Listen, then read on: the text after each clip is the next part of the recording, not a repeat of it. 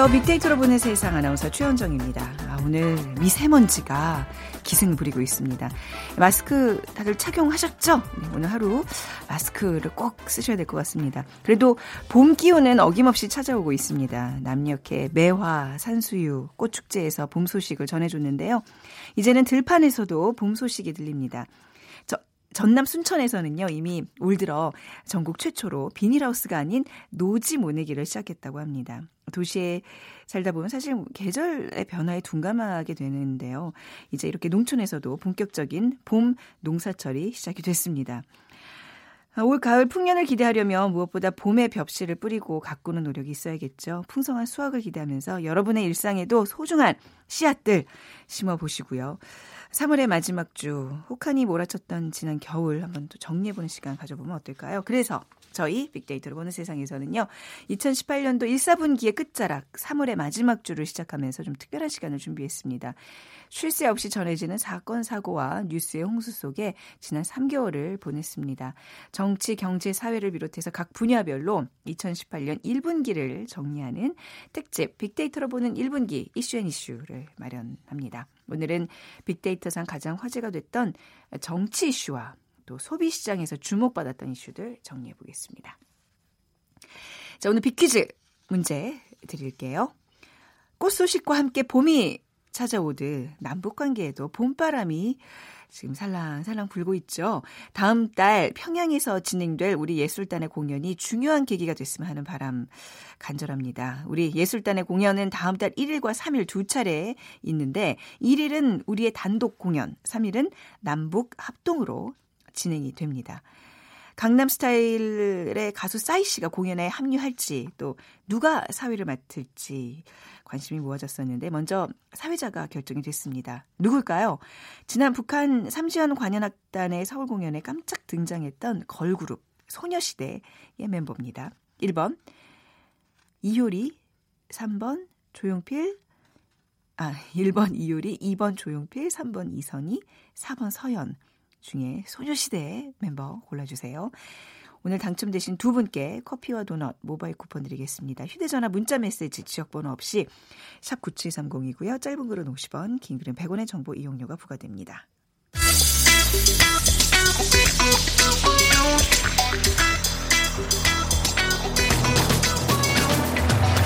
오늘 여러분이 궁금한 모든 이슈를 알아보는 세상의 모든 빅데이터. 다음 소프트 최재원 이사가 분석해드립니다. 다음 소프트 최재현 이사 나오셨습니다. 안녕하세요. 네, 안녕하세요. 네, 주말 잘 보내셨어요? 네. 아, 네, 아 근데 미세먼지가 그럴까요? 여전히 많았어요. 네. 아, 좀 아프긴 했어요. 네, 집에만 있어야 되는 또 그런 맞아요. 주말이었는데. 네. 자, 오늘부터 한 주간 이제 각 분야별 1분기 화제 이슈들 만나볼 텐데요. 어, 오늘은 정치 이슈부터 정리를 해볼게요. 네. 네. 그 제가 이런 이슈를 갖고 이렇게 분야를 이렇게 정리하다 보면 네. 참 애매한 게 음. 이게 정치 이슈인지 네네. 사회 이슈인지 경제 이슈인지 참 그런 게 점점 많아지더라고요. 다 맞물려 있죠. 요즘. 네, 그래서 특히 이제 이번에 정치 이슈의 첫 번째 키워드가 채용 비리인데 네. 이 채용 비리가 왜 정치 이슈야라고 또 생각하시는 분들이 있을 텐데 음. 사실은 뭐 사회 이슈라고도 볼 수 있지만 이 정치 이슈에도 분명히 채용 비리가 연관이 있어요. 네네. 네.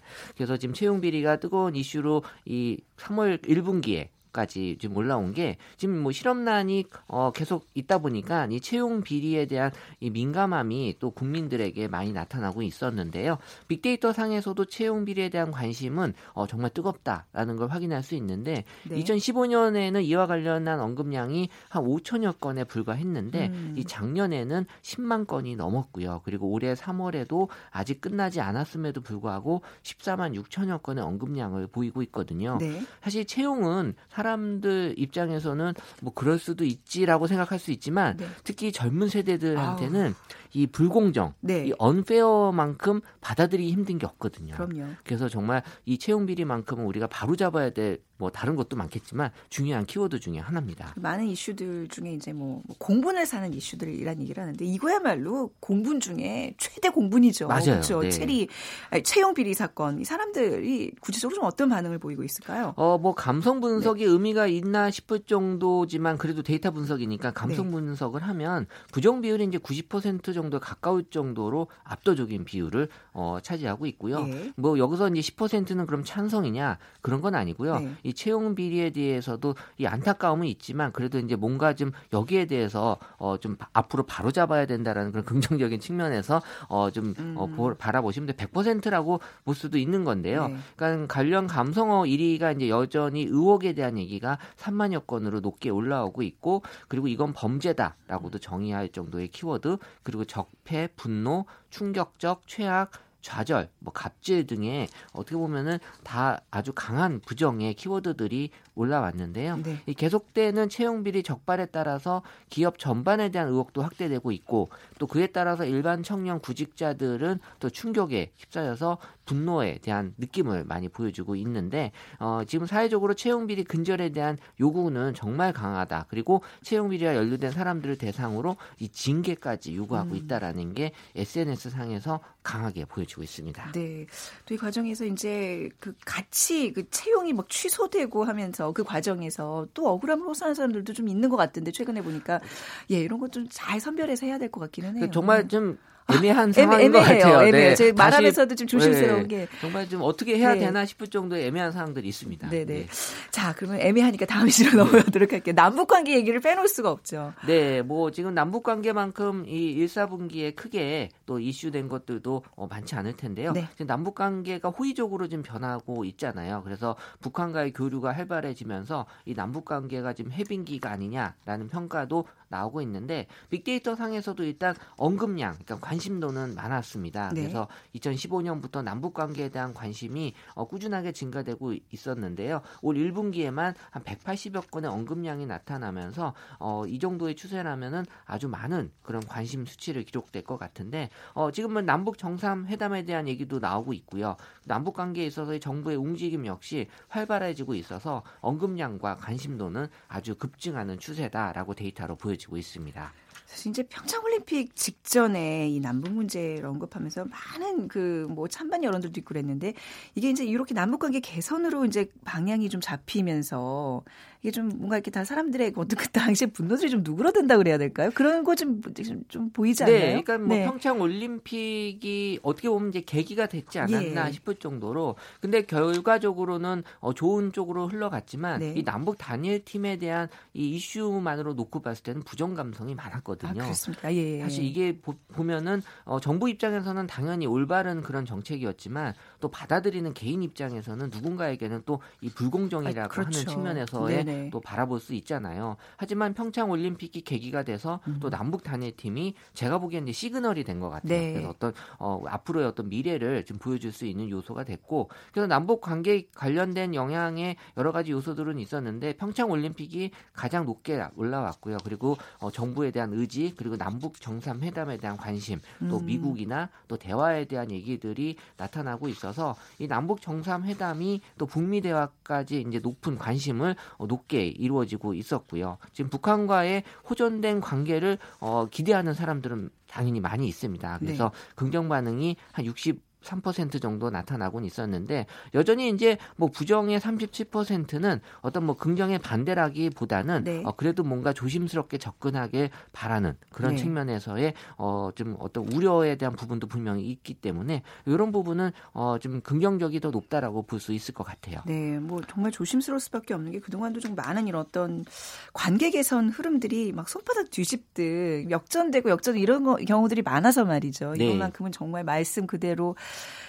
유리 그릇 대하듯 정말 조심스럽게 접근하는 그런 노력들이 눈에 보입니다. 뭐 오늘 몇, 몇 가지 이슈. 어, 세 가지 이슈인데요. 세, 아, 그럼 네. 마지막에 벌써. 네.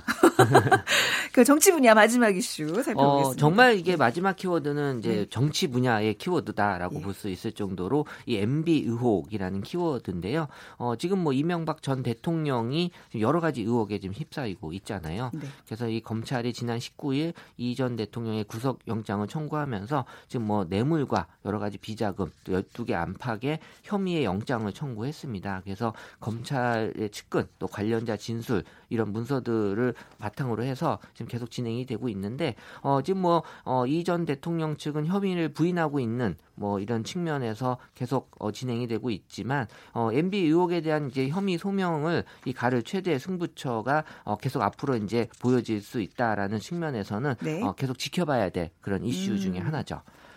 그 MB 의혹에 대해서는 꽤 오래 전부터 이제 왜 다스는 누구 겁니까?를 시작으로 해서 대국민적인 어떤 그런 어떤 반응들이 있었는데 지금은 어때요? 그 MB 의혹에 대한 사람들의 반응도 좀 구체적으로 볼까요? 어, 그 이명박 전 대통령에 대한 1분기 감성 반응을 살펴보면 뭐 긍정 반응은 20% 어, 이하로 이제 형성이 됐고요. 나머지는 이제 부정적인 측면에서 어, 바라보고 있는데 구체적인 감성 키워드 1위는 이제 범죄라든지 네. 2위가 혐의 그리고 3위가 불법, 4위가 국정농단, 5위가 분노 6위가 최악, 7위가 충격적이라는 그 다 부정 키워드들이 형성이 되고 있었고요. 이 긍정 키워드가 상위권에서 거의 찾아볼 수 없었는데 어, 어쨌든 불법 범죄 혐의와 이 국정농단 사실에 대한 분노를 표하면서 이 충격을 받았다라는 어, 그렇게 이해를 할 수 있는 데이터상에서 나타나는 특징이었고요.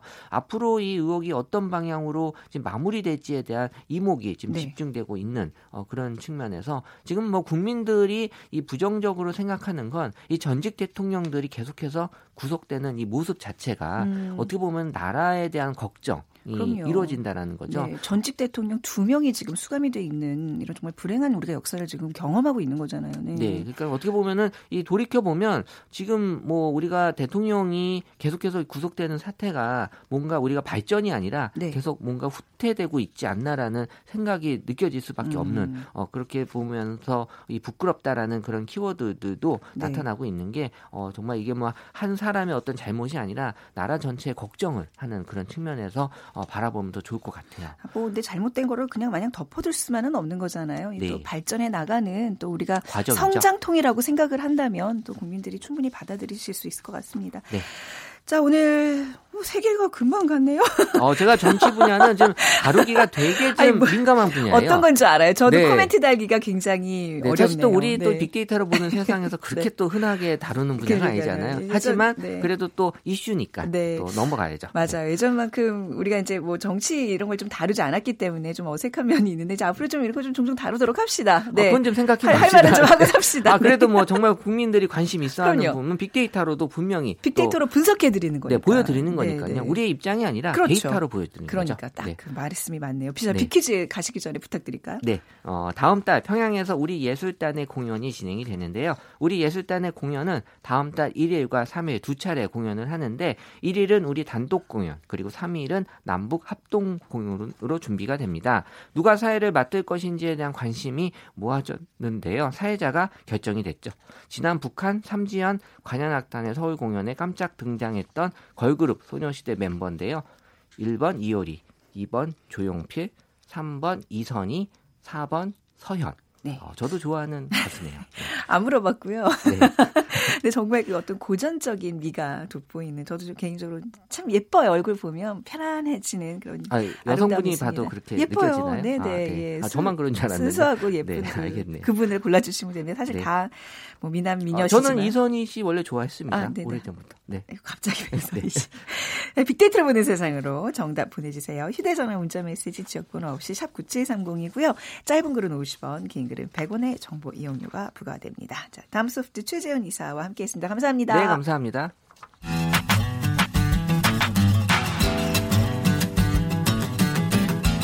마음을 읽으면 트렌드가 보인다. 빅데이터 인사이트. 타파크로스 김용학 대표가 분석해드립니다. 타파크로스의 김용학 대표 나오셨습니다. 어서 오세요. 안녕하세요. 네. 자, 뭐 많은 우리가 소비 트렌드 얘기들을 하고 수많은 신조어들을 이 시간을 통해서 소개해 드렸는데 뭐 1분기를 좀 정리해 보겠습니다. 어떤 이슈들이 대표적인 네. 거죠? 네. 몇 가지로 정리를 하면 최근에 소비자들은 소비를 하면서도 특별한 경험을 즐기고자 하는 니즈들이 있습니다. 네. 이런 소비자를 목표로 한 체험 마케팅 사례가 많이 있었고요. 네. 그다음에 가격 대비 성능을 비교하는 것뿐만 아니라 자신의 마음에 만족할 수 있는 상품을 구매하는 가심비 트렌드를 다룬 적이 있었습니다. 그리고 작지만 확실한 행복을 추구하는 소확행 트렌드가 있었고요. 네.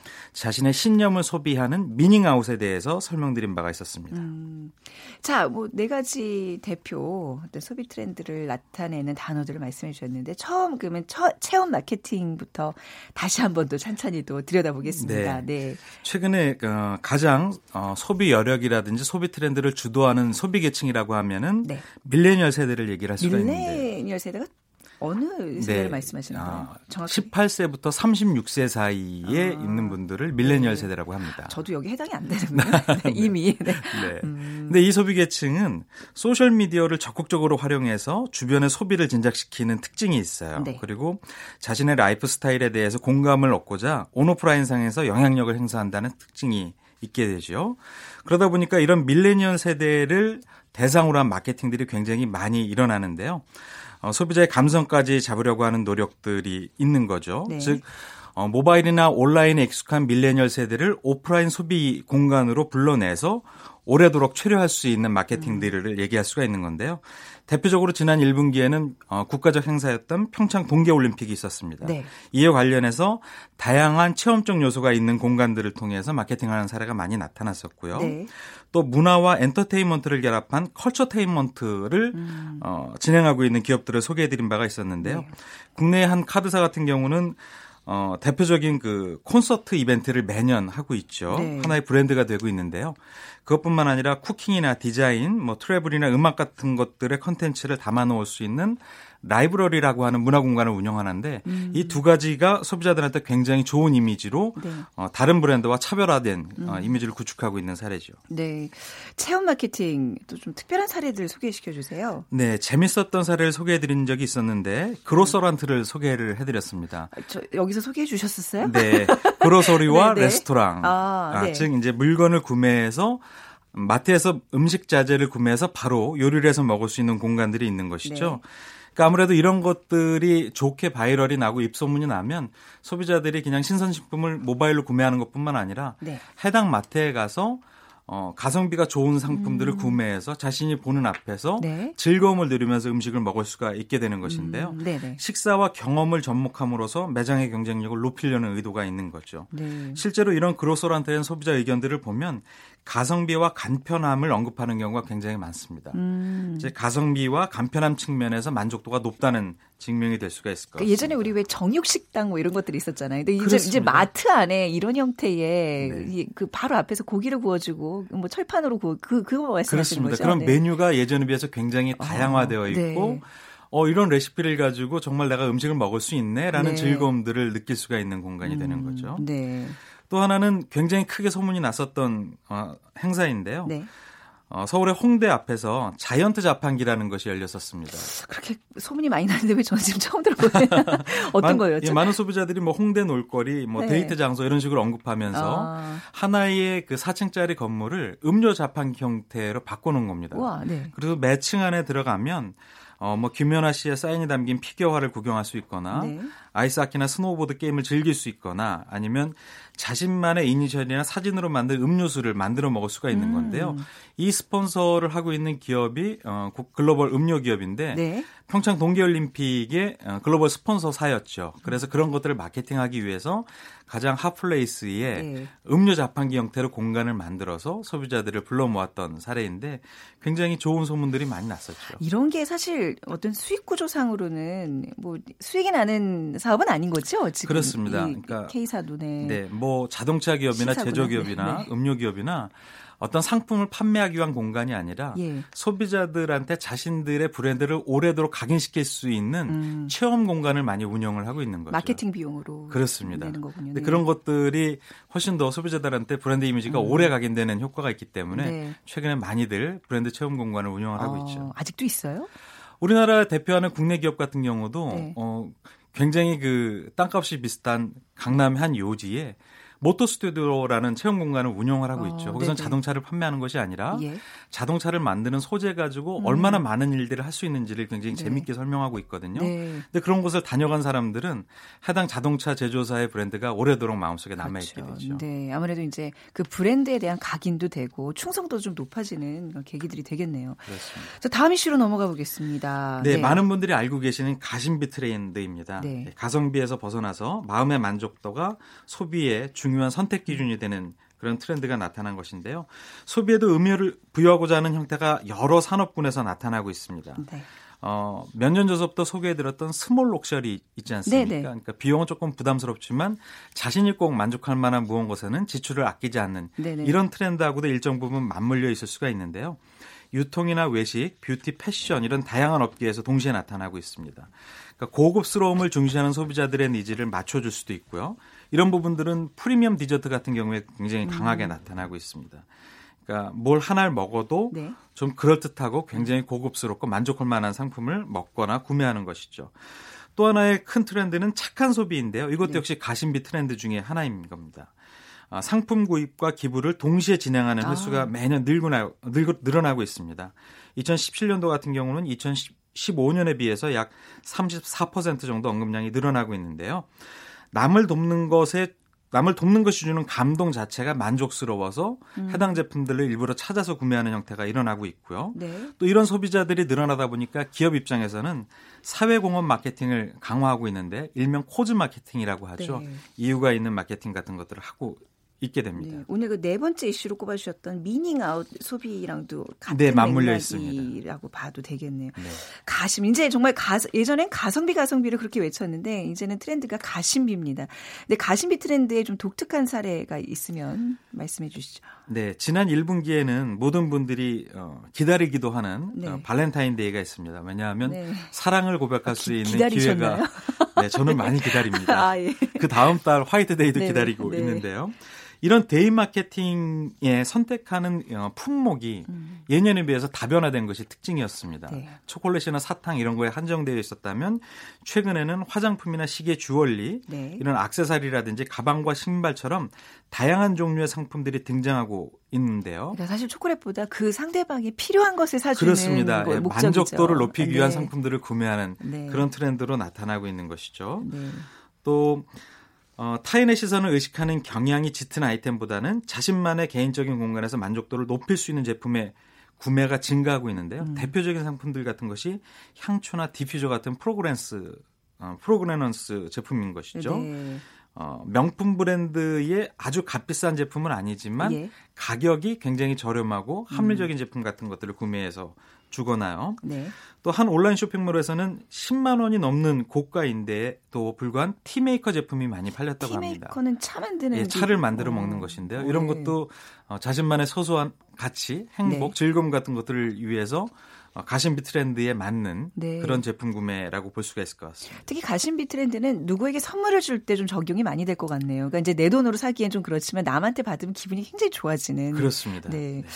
자, 이번에 트렌드는 소확행입니다. 이 연초만 해도 뭐 워라벨 소확행 뭐 시민들 거리 인터뷰 많이 하고 그랬는데 이제는 그냥 일상 용어를 지금 쓰고 있는 것 같아요. 그렇습니다. 네. 이게 어, 일본 유명 소설가인 무라카미 하루키의 에세이에서 네. 나왔는데 지난 연말에 서울대 소비트렌드 분석센터에서 2018년 대한민국 소비 트렌드 키워드로 선정이 되고 이런 네. 것들이 많이 이제 공감을 얻게 됐습니다. 실제 여러 조사에서도 증명이 되었는데요. 한 취업 포털 커리어에서 구직자 450명을 대상으로 한 설문조사에도 행복 키워드 1위에 소확행이 선정이 된 바가 있고요. 소확행에 대해서 공감한다라는 비중이 약 75%를 차지하고 있는 네. 거 보니까 많은 분들이 공감을 하고 있는 겁니다. 음. 근데 이런 소확행은 미래에 대한 불확실성이 커짐에 따라서 나타나는 역발상적인 아니 그러니까 역 어, 현상인 것이죠. 네. 적은 비용으로도 행복을 극대화해서 만족감을 느낄 수 있다라는 아. 믿음인 건데요. 그러니까 미래는 불확실하지만 지금 이 순간을 최대한 즐겨보자. 여기서 그렇습니다. 행복을 느끼자. 음, 네. 음. 근데 그렇게 소소한 행복을 대단한 이벤트를 하면서 지킬 수는 없는 거잖아요. 예. 일상의 작은 발견을 통해서 이런 네. 것에서 만족감을 느끼고자 하는 것인데요. 어, 화려함은 촌스러운 것이다. 또 반대로 작고 소박한 것이 오히려 세련된 멋이다라고 인식하고 있는 소비 계층들이 많이 나오는 것이죠. 그래서 휴식을 즐기는 소박한 행복이라는 컨셉이 유행하는 것인데요. 네. 뭐 덴마크의 피게 트렌드라든지 네. 예, 스웨덴의 피카 트렌드를 지난주에 음. 말씀드린 바가 있었죠. 네네. 소확행은 어느 측면에서 가장 적극적으로 나타나고 있어요? 다양한 곳에 나타나는데요. 어, 아, 아무렇게나 사는 것을 꿈꾸면서 보통의 정서를 추구하는 normal crush 같은 경우도 그런 경우입니다. 네. 근데 이런 것들이 이제 패션 트렌드에서 음. 주로 나타나는데요. 신경 써서 입지 않았지만 네. 예, 편안함 속에서도 예. 어, 이렇게 어. 좀 예뻐 보이고 무심한 듯 걸쳐 네. 있는데 네. 멋스러운 맞습니다. 네. 뭐 신발 아이템 하나라든지 양말 네. 같은 거 하나에서도 그런 어, 트렌드가 나타나죠. 네. 이제 그런 것들을 일명 저희가 normcore look이라고 부르고 예. 있는데요. 이런 normcore look에 대한 관심과 언급량이 전년에 비해서 무려 140% 이상 증가하고 있는 것으로 나타나고 있고요. 또 이런 normcore 같은 것들을 즐겨 입는 normal crush족은 네. 아무런 의미가 없어 보이는 것에도 관심을 쏟고 시간을 투자하는 특징이 있다고 말씀을 드렸는데요. 사진을 제가 한번 소개해 드린 적이 있었잖아요. 네네. 네. 뭐 이걸 도대체 왜 찍었지 하는 것 같은 문지방 같은 네. 것들 네. 뭐 이런 것들을 가지고 또 이런 컨텐츠만 모여 있는 온라인 사이트에 음. 소비자들이 많이 가서 어, 소소한 행복을 느끼는 형태가 나타나고 있는 것이죠. 네. 자, 마지막 소비 트렌드 키워드는 이제 미닝 아웃입니다. 네, 네. 소비자들이 적극적으로 변화하고 있는 대표적인 특징인데요. 네. 능동적으로 행동하는 소비자들인 것이죠. 즉 불합리한 제품이나 서비스에 대해서 불매 운동을 벌이거나 네. 또 반대로는 착한 기업의 상품을 적극적으로 구매하는 캠페인 같은 것들을 하게 됩니다. 그래서 뭐 어, 저성장 국가라든지 아니면은 음. 어, 사회 소외 계층들을 네. 도울 수 있는 형태의 상품들을 구매하거나 그런 취지를 갖고 있는 어, 캠페인 같은 것들을 지지하거나 네. 즉 스스로의 가치를 강하게 확신하는 소비자들이 많아져서 그런 것들이 소비 행태에도 두드러지게 영향을 끼치고 있는 것입니다. 네, 소비를 통해서 나도 이제 사회 참여를 하겠다는 이제 젊은 사람들 어떤 그 의지를 보여주는 소비 트렌드 같은데 1분기 소비 트렌드 이제 네 가지 그, 그 단어들로 이렇게 정리를 해봤어요. 네.